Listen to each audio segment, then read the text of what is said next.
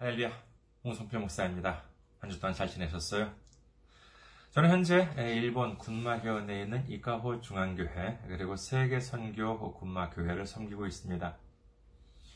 저희 교회 홈페이지 알려드리겠습니다. 저희 교회 홈페이지는 www.ikahochurch.com www.ikahochurch.com입니다. 이곳으로 오시면은 저희 교회에 대한 안내 말씀 그리고 주일 설교 말씀을 들으실 수가 있습니다. 아, 그리고 또한 아, 주일 설교 말씀은 동영상 사이트 유튜브를 통해서 여러분들께서 시청하실 수가 있으시고 아, 그리고 어, 팟캐스트와 팟빵을 통해서도 여러분들께서 음성으로 들으실 수가 있습니다.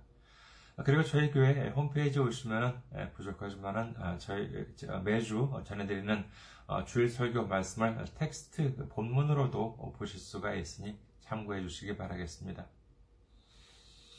다음으로는 교회 메일 주소 알려드리겠습니다. 교회 메일 주소는 이카호처치 골뱅이 gmail.com 이카호처치 골뱅이 gmail.com입니다. 이곳으로 메일을 보내주시면 어, 제가 언제든지 직접 받아볼 수가 있습니다. 다음으로 지난주에 또 귀하게 선교 후원으로 섬겨주신 분들이 계십니다. 어, 윤성화님, 김규식님, 형남식님, 윤창조님, 김재원님, 그리고 소희 아빠님, 그리고 이승현님의 가족이시죠. 이승현, 신병권, 현욱, 현수님께서 귀하게 선교 후원으로 섬겨주셨습니다. 아, 정말 여전히 2021년 어, 11월 현재 보면은 여전히 한국에 보면은 코로나가 아주 기승을 부리고 있는 것 같습니다. 아, 그럼에도 불구하고 이렇게 귀하게 섬겨주시니 얼마나 큰 힘이 되는지 모릅니다. 예수님의 놀라운 축복과 넘치는 은혜가 함께 하시기를 주님의 이름으로 축원드립니다. 다음으로 어, 선교 후원으로 섬겨주실 분들을 위해 안내 말씀드립니다. 먼저 한국에 있는 은행입니다. KB 아, 국민은행이지요. 계좌번호는 079-21-0736-251 KB 국민은행 네, 계좌번호는 079-21-0736-251입니다. 다음으로 어, 일본에 있는 은행 알려드리겠습니다. 일본에 있는 은행은요, 군마은행입니다. 아, 지점번호는 190, 계좌번호는 1992256입니다. 아, 군마은행 지점번호는 190, 계좌번호는 1992256이 되겠습니다. 다음으로 어, 유초은행, 우편저금은행이라고 하는데요. 어, 유초은행 네, 기호는 10450, 번호는 3564481 그리고 전번 지점번호는 048이 되겠습니다. 유초은행 기호는 10450, 번호는 356-44801, 그리고 지점 번호는 048이 되겠습니다. 저희 교회는 아직까지 재정적으로 미자립 상태에 있습니다. 그래서 여러분들의 기도와 선교 후원이 큰 힘이 되고 있습니다. 여러분들의 많은 기도, 많은 관심, 많은 참여, 많은 섬김 기다리고 있겠습니다. 오늘 함께 은혜 나누실 말씀 보시겠습니다. 함께 은혜 나누실 말씀 로마서 8장 5절에서 6절 말씀이 되겠습니다. 로마서 8장 5절에서 6절 봉독해 드리겠습니다. 육신을 따르는 자는 육신의 일을, 영을 따르는 자는 영의 일을 생각하나니 육신의 생각은 사망이요 영의 생각은 생명과 평안이니라. 아멘. 할렐루야. 주님을 사랑하시면 아멘 하시기 바랍니다. 아멘. 오늘 저는 여러분과 함께 로마서 강의 59번째 시간으로서 육신의 사람과 영의 사람이라는 제목으로 은혜를 나누고자 합니다.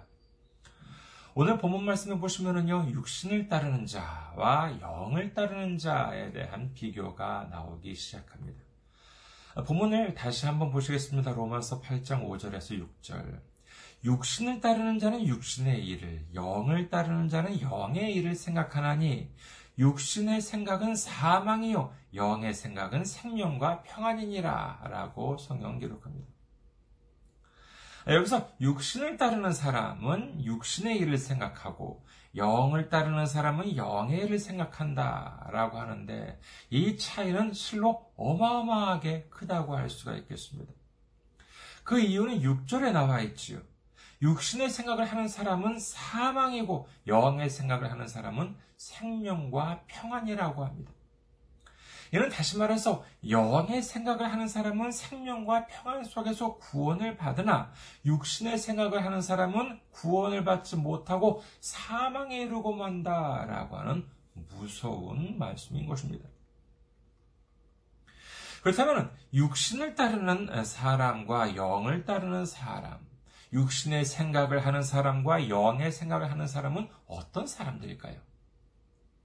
이를 바꾸어 말하자면 육신을 따르는 사람은 세상 일을 생각하는 사람들, 세상 사람들의 방식대로 살아가는 사람들을 가리키고 반면에 영을 따르는 사람은 하나님의 방식대로 살아가는 사람들, 하나님의 말씀대로 살아가는 사람들을 가리킨다고 하겠습니다. 이를 성경적으로 본다면요, 육신이라고 하는 것은 이 애굽이라고 하는 말로 상징이 되고요. 그리고 영이라고 하는 것은 가나안 땅 이렇게 이제 상징으로 이제 해서 바꿔 말할 수 있을 것입니다. 창세기 12장 1절에는요, 다음과 같이 기록합니다. 창세기 12장 1절. 여호와께서 아브라함에게 이르시되 너는 너의 고향과 친척과 아버지의 집을 떠나 내가 네게 보여줄 땅으로 가라. 성경 말씀에 의하면요 갈대아 우르에 살던 아브라함을 하나님께서 부르셨습니다. 그리고 어, 하나님께서 보여줄 땅, 하나님께서 인도해 주시는 땅으로 가라 이렇게 말씀을 하세요. 여기에 순종해서 아브라함은 그동안 자신이 살던 땅을 다 떠나서 한 번도 가본 적이 없는 미지의 땅을 향해 출발합니다. 그 목적지가 어디냐 하면은요, 바로 가나안 땅입니다. 아브라함이 가나안 땅에 들어가자 하나님께서는 다음과 같이 말씀하십니다. 창세기 12장 7절 전반부 여호와께서 아브라함에게 나타나 이르시되 내가 이 땅을 네 자손에게 주리라 하신지라 맨 처음에요. 어, 하나님께서 아브라함을 부르실 때에는 그 목적지가 어디인지 말씀을 하지 않으셨어요. 하지만 아브라함은 아브라함의 믿음은 대단합니다. 정말 아브라함을 가리켜서 믿음의 조상, 믿음의 조상이라고 하는데 예, 그 괜한 말이 아니에요. 정말 대단한 믿음을 가지고 있습니다. 어디인지 목적지가 어디인지 모르는 상태임에도 불구하고 하나님의 말씀에 순종하고 떠났더니 마침내 가나안 땅으로 들어갔습니다. 그리고 하나님께서는 분명히 최종 목적지가 그들이 도착한 가나안 땅이다. 그리고 그 땅을 줄이다, 줄이라. 이렇게 이제 말씀을 하시는 것이지요. 그런데 여기서 문제가 생깁니다. 창세기 12장 10절. 그 땅에 기근이 들었으므로 아브라함이 애굽에 거류하려고 그리로 내려갔으니 이는 그 땅에 기근이 심하였습니다. 자, 우리가 생각하기에는요, 우리가 생각하기에 하나님께서 인도해 주신 땅, 하나님께서 우리에게 정착하도록 지정해 주신 땅에서 살게 된다면은 일이 잘 풀려야 됩니까? 아니면 일이 안 풀려야 됩니까? 많은 사람들은 생각합니다. 하나님의 말씀에 순종하고 하나님의 인도하심을 따라서 살아가게 되면은 그야말로 황무지가 장미꽃같이 피어나고 모든 것이 만사 형통 하나부터 열까지 척척척척 풀려가는 줄 압니다. 그런데 여기에 보면 어떻습니까? 하나님께서 분명히 주시겠다는 땅은 가나안이었는데 거기서 이제 살려고 하니까는 기근이 들었대요. 아니, 내가 평생 살던 터전을 다 버리고 하나님의 인도하심을 따라왔다면은 하는 일마다 잘 풀려도 모자랄 판에 기근이 들다니 아니 이게 도대체 무슨 경우인가? 아마도 아브라함은 적지 않게 당황하지 않았을까, 않았을까 합니다. 그리고 짐작컨대 더 당황한 사람 아마도 그의 아내 사라가 아니었을까 합니다. 그의 아내 사라 가만히 있었을까요? 아니, 여보. 하나님이 큰 축복을 주신다고 말씀하셨다면서요. 그러니까 지금까지 살던 것을 다 버리고 떠나온 것 아니에요. 그런데 이게 지금 뭐예요? 이렇게 기근이 들었는데 어떻게 살아가란 말이에요? 그 갈대 우르에서 괜히 떠나온 거 아니에요? 아마도 이렇게 다그치지 않았을까 합니다. 아니, 오해하지 마세요. 사라가 잘못했다라고 하는 것이 아닙니다. 충분히 그럴 수가 있어요. 성경에 보시면은요, 아, 기근이 뭐 그냥 기근도 아니고 기근이 아주 심했다고 기록하지 않습니까?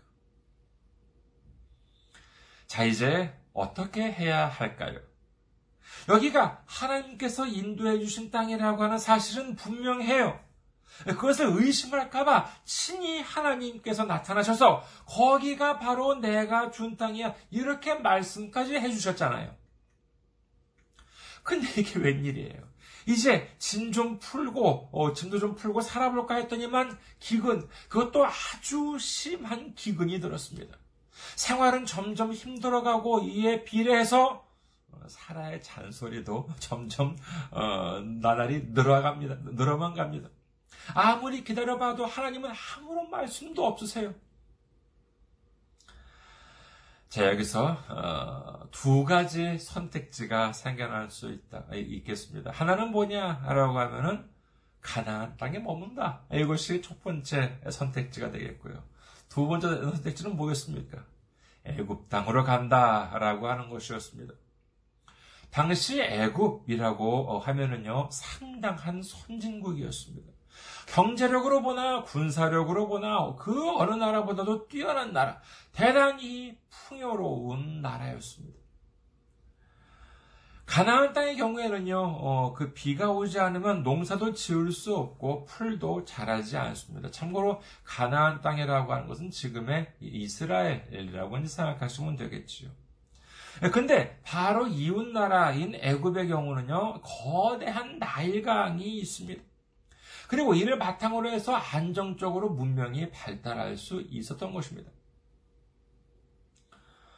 자, 여러분 중에는요, 어, 이후의 전개에 대해서 아시는 분들도 계시기 때문에 정답, 정답이라고 하는 것을 실제 어떻게 했느냐가 아니라 올바른 답, 올바른 답을 이제 고를 수 있겠습니다만은 정작 우리에게 이와 같은 일이 벌어지면 어떻게 해야 하겠습니까?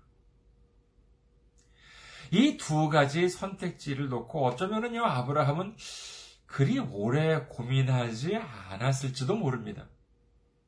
자, 성경에 보면은요, 이 두 가지 선택지를 놓고 오랫동안 고민하였다라. 무슨 뭐, 3일 금식하면서 기도했다라. 라고 하는 기록이 없어요. 창세기 12장 10절을 다시 한번 보시겠습니다. 창세기 12장 10절. 그 땅에 기근이 들었으므로 아브라함이 애굽에 거류하려고 그리로 내려갔으니 이는 그 땅에 기근이 심하였습니다. 이 기록을 보면은요, 이 기근이라고 어, 하는 단어와 애굽이라고 하는 단어가 한 구절에 다 들어 있습니다. 어라? 기근이 들었네. 에라, 다 틀렸나 보다. 여보, 우리 그냥 애굽으로 갑시다. 이렇게 해서 그들은 망설임 없이 2번을 선택하고 후딱후딱 짐을 싸서 애굽으로 들어갔는지도 모릅니다. 그렇다면 그들의 선택은 옳았을까요? 1번 가나안 땅에 머문다. 2번 애굽 땅으로 간다. 이 두 가지를 아브라함은 어떻게 해석했을까요? 1번 가나안 땅에 머문다라고 하는 것은 기근이 심한 가나안 땅에 머문다. 2번 애굽 땅으로 간다라고 하는 것은 기근이 없는 풍요로운 애굽 땅으로 간다. 그들은 이 선택지를 이렇게 해석했기 때문에 아무런 주저 없이 애굽으로 출발했을 것입니다. 하지만 이와 같은 해석은 분명히 잘못된 것입니다. 그렇다면 올바른 해석은 무엇이었겠습니까? 이는 다음과 같이 해석하여야 합니다. 가나안 땅에 머문다 1번 이것은 하나님께서 말씀하신 대로 가나안 땅에 머문다 이렇게 해석해야 됐고, 됐었고요. 그리고 애굽 땅으로 간다라고 하는 것은 하나님께서 말씀하지 않으신 애굽 땅으로 간다 이렇게 해석했어야 됐습니다. 성경에 보시면은요, 하나님께서는 단 한 번도 아브라함에게 애굽으로 가라라고 하는 말씀을 안 하십니다. 이는 사람의 생각으로 본다면은 음, 현명한 선택이었을지는 모르지만은 영적으로는요 대단히 어리석은 선택이었던 것입니다. 그 이유는 뭐냐?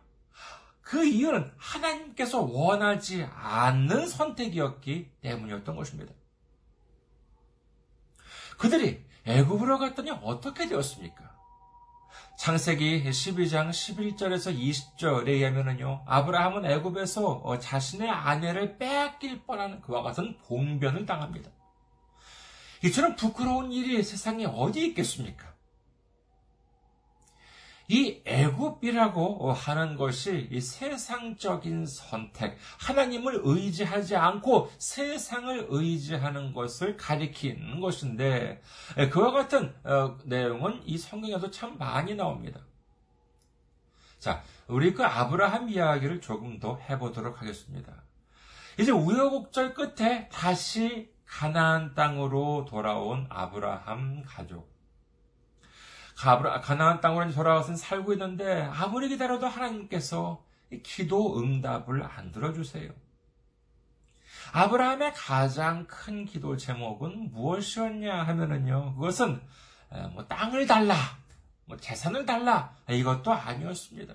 그것이 그러면 아브라함의 정말 간절한 기도 제목은 무엇이었냐 하면은요, 그것은 바로 아이를 갖는 것이었습니다.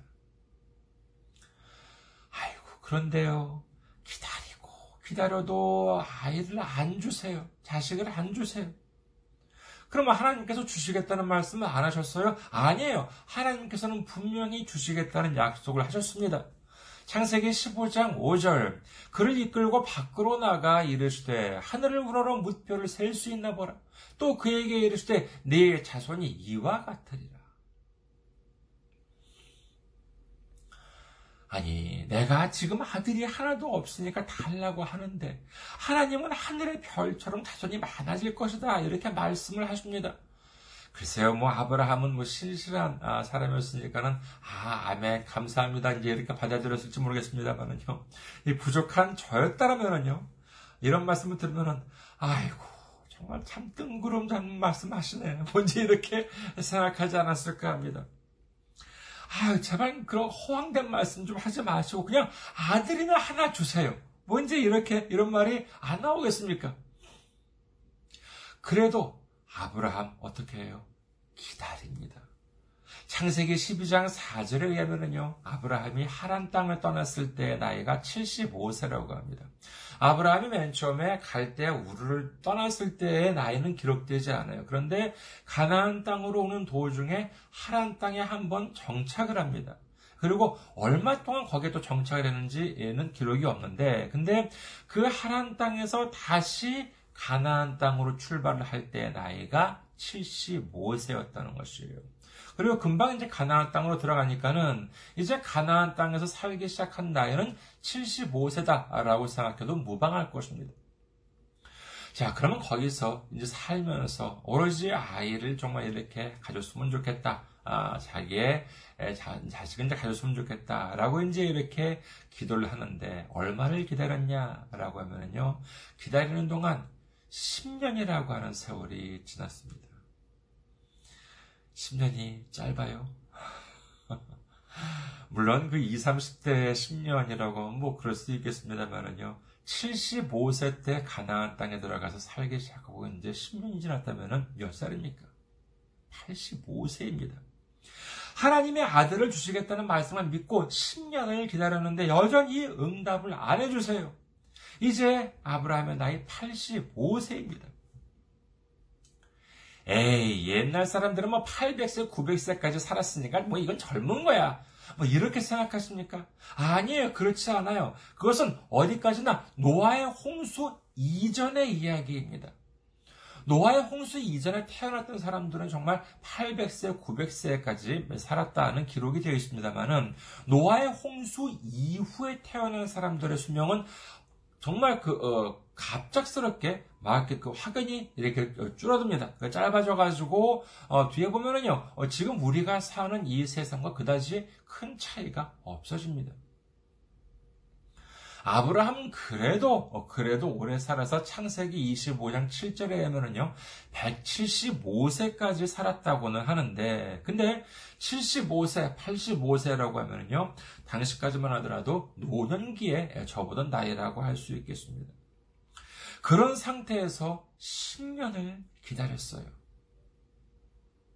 10년 짧아요.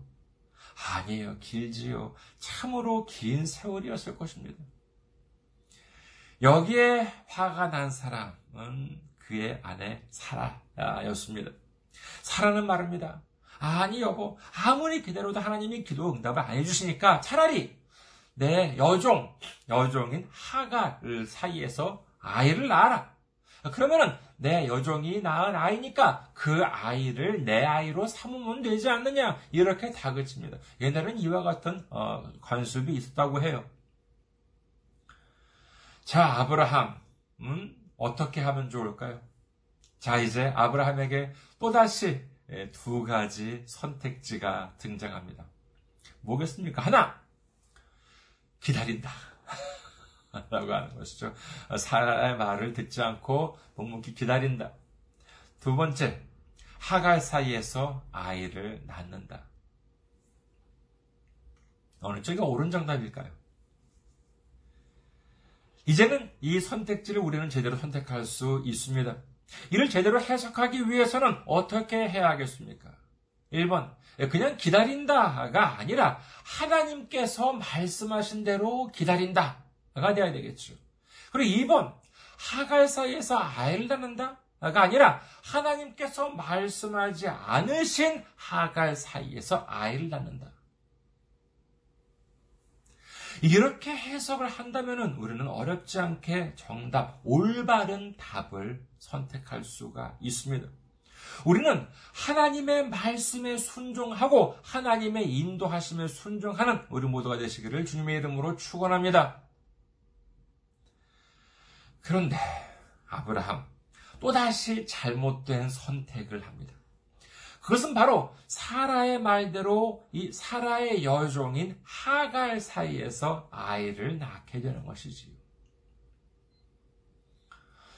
그렇다면 아브라함이 애굽을 의지해서 가나안 땅을 버리고 애굽으로 이주한 것처럼 아브라함이 사라의 여종인 하갈 사이에서 아이를 낳는다는 것도 애굽을 의지하는 것이 되나요? 성경에는 놀라운 기록이 있습니다. 그것은 바로 이 하갈, 아브라함의 아내인 사라의 여종인 이 그 하갈이 어떤 여인이었는가 하는 것에 대한 기록입니다. 창세기 16장 1절. 아브라함의, 아, 브라함의 아내 사례는 출산하지 못하였고 그에게 한 여종이 있으니 애굽 사람이요 이름은 하갈이라. 그렇습니다. 그들이 의지하려고 했던 사라의 여종 하갈은 애굽 여인이었습니다. 여러분, 이것이 우연이라고 생각하십니까? 하갈이 애굽 여인이었다라고 하는 기록은 어, 창세기 16장 1절만이 아닙니다. 조금 밑에 창세기 16장 3절 전반부 아브라함의 아내 사례가 그 여종 애굽 사람 하가를 데려다가 창세기 21장 9절 사라가 본즉 아브라함의 아들 애굽 여인 하갈의 아들이 이삭을 놀리는지라. 창세기 25절, 25장 12절 사라의 여종 애굽인 하갈이 아브라함에게 낳은 아들 이스마엘의 족보는 이러하고 성경은 아브라함의 아내인 사라의 여종 하갈이라고 하는 이름 앞에 애굽 사람, 애굽인, 애굽 여인이라고 하는 말을 반복적으로 붙입니다. 이를 보면은 아브라함과 사라가 하갈을 의지한다라고 하는 사실은 단순히 한 여성을 의지한 것이 아니라 바로 애굽을 의지한 결과였다라고 하는 사실. 세상적인 방법을 의지한 것이었다라고 하는 사실을 반복적으로 부각시키고 있는 것처럼 보이지 않습니까? 그러니까 하나님께서 말씀하지 않으셨음에도 불구하고 그들이 자기들 멋대로 아브라함의 아내 사라의 여종인 애굽 여인 하갈로 말미암아 아들을 얻고자 했던 것은 마치 하나님께서 인도하지 않으셨음에도 불구하고 자기들 멋대로 이주를 했던 것처럼 그들은 애굽을 의지하고 세상을 의지하는 행동이었던 것입니다. 이처럼 하나님의 말씀을 무시하고 애굽을 의지하고 세상을 의지한 결과가 어땠겠습니까? 말미암아 하갈은 아브라함 사이에서 이스마엘이라고 하는 아이를 낳게 됩니다. 그런데 그는 하나님의 뜻으로 태어난 아이가 아닙니다. 애굽을 의지하고 세상을 의지한 결과로 태어난 아이입니다. 이로 인해서 아브라함 가정에는 다툼이 일어나게 됩니다. 풍파가 일어나게 됩니다. 마침내 하나님께서 약속하신 아들인 이삭이 태어난 뒤에도 여러 가지 문제들이 발생하게 되고 맙니다. 그리고 출애굽기에 보면은요, 애굽에서 노예로 살아가면서 고난을 당하는 그들을 구원하기 위해서 하나님은 모세를 보내셔서 그들을 이끌어내셔서 그리고 젖과 꿀이 흐르는 땅으로 인도하시려는 장면을 볼 수가 있습니다. 자, 그러면은 400년 정도 동안이나 노예 생활을 했던 정말 대대로 노예 생활을 했던 어, 당시 이스라엘 자손들 그들이 그러면은 어, 자기들을 구원해 주기 하나님께서 자신들을 구원해 주시기 위해서 이제 보내주신 모세에게 순종을 하나요? 아니에요. 그들의 입버릇은 무엇이었습니까? 출애굽기 16장 3절 이스라엘 자손이 그들에게 이르되 우리가 애굽 땅에서 고기 가마 곁에 앉아 있던 때와 떡을 배불리 먹던 때에 여호와의 손에 죽었더라면 좋았을 것을 너희가 이 광야로 우리를 인도해내어 온 회중이 두려워 죽게 하는도다. 민수기 11장 5절에서 어, 6절. 우리가 애굽에 있을 때에는 값없이 생선과 아, 오이와 참외와 부추와 파와 마늘들을 먹은 것이 생각나거늘. 이제는 우리의 기력이 다하여 이 만나 외에는 보이는 것이 아무것도 없도다 하니. 이제 하나님께서는 놀라운 역사로 그들을 종살이로부터 해방을 시켜 주었더니 그들은 감사, 아주 입이 닳도록, 어, 정말 입이 실마르도록 감사를 내도 부족한데도 불구하고 그들은 오히려 기회가 있을 때마다 하나님께서 영적인 지도자로 세워주신 모세를 원망하고, 그러면서 노예로 살았던 애굽을 그리워합니다. 그리고 그들은 드디어 젖과 꿀이 흐르는 약속의 땅, 가나안을 눈앞에 두고 뭐라고 합니까? 민수기 14장 2절에서 4절 이스라엘 자손이 다 모세와 아론을 원망하며 온 회중이 그들에게 이르되 우리가 애굽 땅에서 죽었거나 이 광야에서 죽었으면 좋았을 것을 어찌하여 여호와가 우리를 그 땅으로 인도하여 칼에 쓰러지게 하려 하는가? 우리 처자가 사로잡히더니 애굽으로 돌아가는 것이 낫지 아니하랴. 이에 서로 말하되 우리가 한 지휘관을 세우고 애굽으로 돌아가자 그들은 끝까지 애굽으로 돌아가고자 합니다. 끝까지 애굽으로 돌아가자 이렇게 그들은 주장을 해요. 하나님께 순종하는 가나안 땅보다도 애굽에 순종하고 세상에 순종하기를 원했던 것입니다. 하지만 그 결과 어떻게 되었습니까? 그들은 약속의 땅, 축복의 땅, 가나안 땅을 눈앞에 두고도 못 들어간 채 뒤로 돌아 해가지고 40년 동안을 광야에서 떠돌고는 흙먼지 날리는 광야 땅에서 하나둘씩 죽어가고 말았던 것입니다. 그렇다면 우리는 어려운 문제들이 생겼을 때 어떻게 해야 할까요? 이번에는 조금 선택지를 바꾸어 보려고 합니다. 자, 우리에게 어려운 문제들이 생겼을 때 어떻게 하면 좋을까요? 1번, 평안해 한다. 2번, 불안해 한다. 어느 쪽을 선택해야 되겠습니까? 어려운 문제가 생겼을 때, 어려운 문제가 닥쳤을 때 1번 평안해 한다. 2번 불안해 한다. 저는 이 시점에서요, 성경에 등장하는 한 장면을 소개해 드릴까 합니다. 아, 이 장면은 마태복음 8장, 누가복, 아, 마가복음 4장, 누가복음 8장에 기록되어 있습니다만 오늘은 마가복음에 있는 아, 기록을 살펴보고자 하겠습니다. 마가복음 4장 36절에서 41절까지의 말씀입니다. 마가복음 4장 36절에서 41절.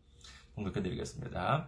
그들이 무리를 떠나 예수를 배에 계신 그대로 모시고 가며 다른 배들도 함께 가더니 큰 광풍이 일어나며 물결이 배에 부딪혀 들어와 배에 가득하게 되었더라.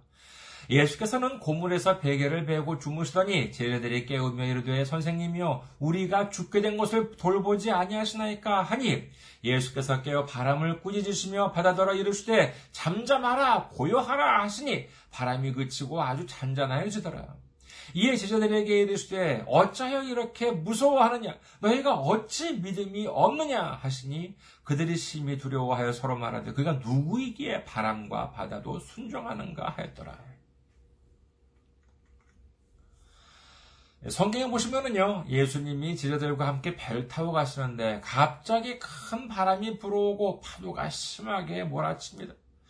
아, 지자들은, 뭐, 지자들은 지금 막 난리가 났어요. 배가 지금 막 좌로, 우로, 지금 막, 어, 앞뒤로, 지금 위로, 아래로 지금 막 난리 치고 있, 습니다 아, 그런데, 어, 예수님께서는 무엇을 하고 계셨느냐? 주무시고 계셨다라고 하는 것입니다. 예수님은 왜 이렇게 주무시고 계셨을까요?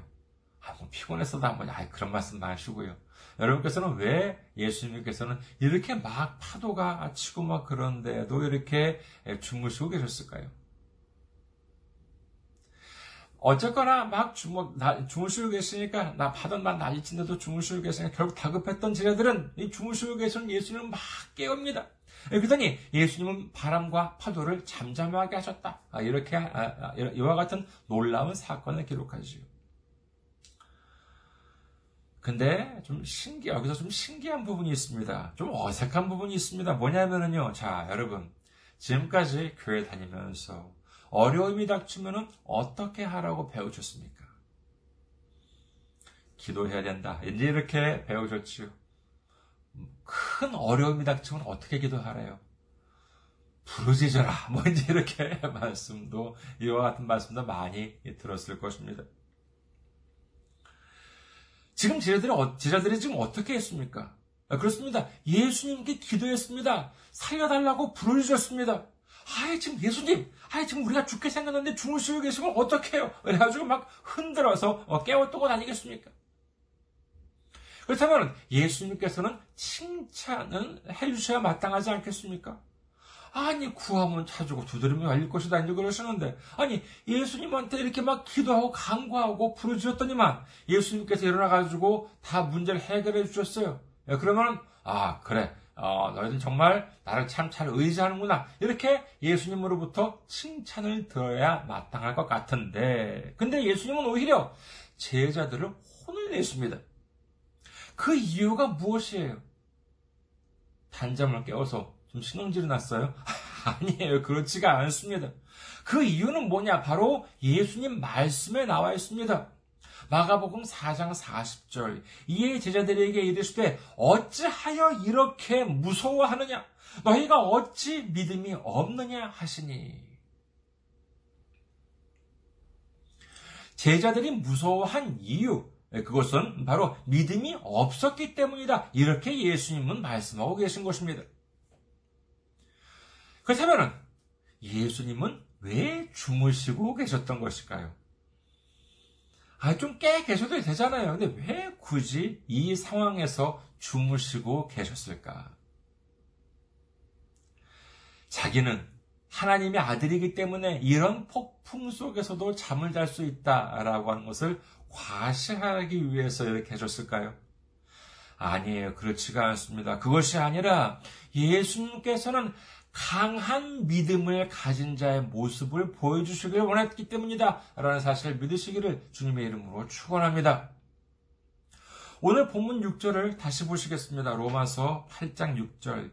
육신의 생각은 사망이요 영의 생각은 생명과 평안이니라. 육신의 생각은 사망이요 영의 생각은 생명이다 라고 끝내도 될것 같은데 생명과 평안이다 라고 하는 말씀까지 굳이 넣었습니다.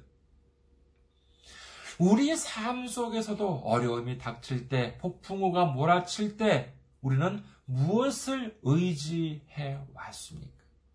지금은 무엇을 의지하며 살고 있습니까? 그리고 이제부터 무엇을 의지하며 살아가시겠습니까? 우리가 육신의 생각, 세상적인 방법을 의지하게 된다면 이는 마치 사람의 생각으로 애굽을 의지하는 것이요. 결국 사망에 이르고 맙니다. 그러나 우리가 영의 생각, 하나님의 방법을 의지하게 된다면 우리는 젖과 꿀이 흐르는 땅, 가나안 땅을 차지하게 될 것이요 생명과 평안이 임하게 되는 줄 믿으시기를 주님의 이름으로 축원합니다. 이제 우리는 애굽을 의지하는 육신의 생각, 세상적인 방법에서 벗어나 하나님께서 주실 가나안 땅을 바라보고 영적인 하나님의 방법을 의지할 때 진정한 생명과 평안으로 넘치는 삶을 살아가는 우리 모두가 되시기를 주님의 이름으로 축원합니다. 감사합니다. 항상 승리하시고 건강한 모습으로 다음 주에 뵙겠습니다.